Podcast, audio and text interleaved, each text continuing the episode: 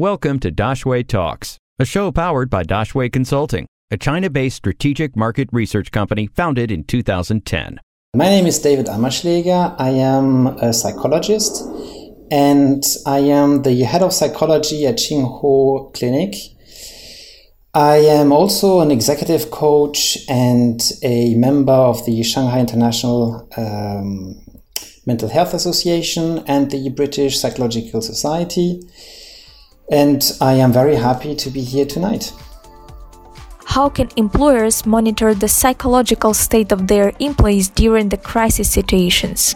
I think um, the company's leaders' hesitation about flexible work arrangement is often driven by the fear that performance will suffer if employees aren't closely mon- monitored. And, and the question we might ask actually ask here is is it really the company's job to monitor their employee state of mind. Because there's for me a difference between monitoring, which can be perceived by the employee as a means of control, and offering support. So, to answer your question, I would say monitoring the psychological state is difficult when the employee is hiding and keeping the issues from their employers. And, and that is part also of the private life. I mean, everybody has, has the right to keep stuff for themselves, right? Now, I think the first step to raise, um, to, to do is, is to raise awareness of the importance of mental balance and the risk associated with distance working. So, one of the issues um, is that managers need to be involved in this monitoring, if you if you want. Whenever uh, managers or even co-workers see that there might be an issue, there should be a process inside of the company to offer support. So a huge step here is to able to be able to talk openly about these issues without feeling any stigma. And um, you need to be comfortable enough uh, telling your boss that you have problems. I mean, people are okay calling in sick and to say that they have flu. So why should it be so difficult and creating a feeling of weakness if you say that you're having issues managing your mood or your motivation or your psychological balance in general. So I noticed actually that there is for many people something self accusing or uh, some, it's like saying that they have they, they, they are not able to manage that they are weak um, it's it's a, a, sort of confession or something like that which sounds basically bad and, and which triggers a lot of negative stigma.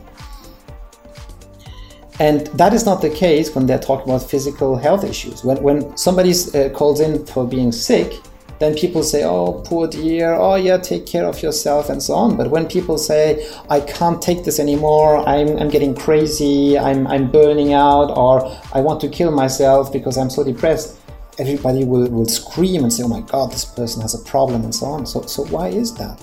in the end, right?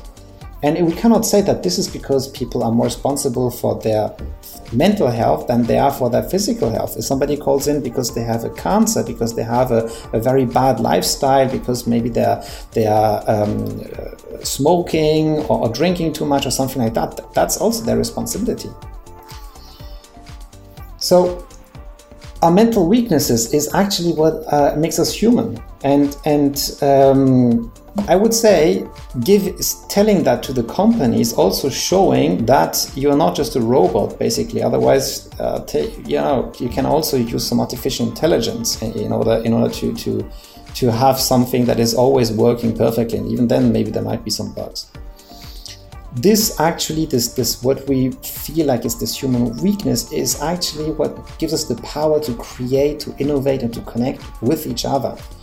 Uh, and and this is what makes the genius and, and I would say the added the real added value of, of a company basically and that's the people of the company and as long as there's this barrier of um, not being able to share these vulnerabilities without fear I, I think there's no real possibility to, to actively monitor, monitor this now practically companies have recourse to surveys uh, we can have um, support lines and um, of course, there's also some indicators uh, that that actually can help managers to see if there's a problem. So, for example, the American Center for Disease Control and Prevention has um, set out a few clues that helps co-workers and, and managers in, in, in noticing whenever something is wrong. So, for example, if you notice that one of your colleagues is uh, withdrawing or isolating himself,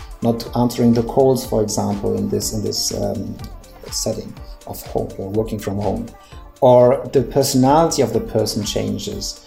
Um, if that person has difficulties focusing or remembering details, and, and this is something that did not happen before, uh, or if there's, for example, dis- uh, difficulties organizing thoughts and tasks, and if there's some cognitive challenges, if the person is slow understanding, if there's really big issues focusing on the work at hand or something like that, or if you really feel that this person is, is never really present during a meeting and always drifting away or something like that, that, that might be clues that actually help managers and co-workers uh, seeing whenever there's a problem.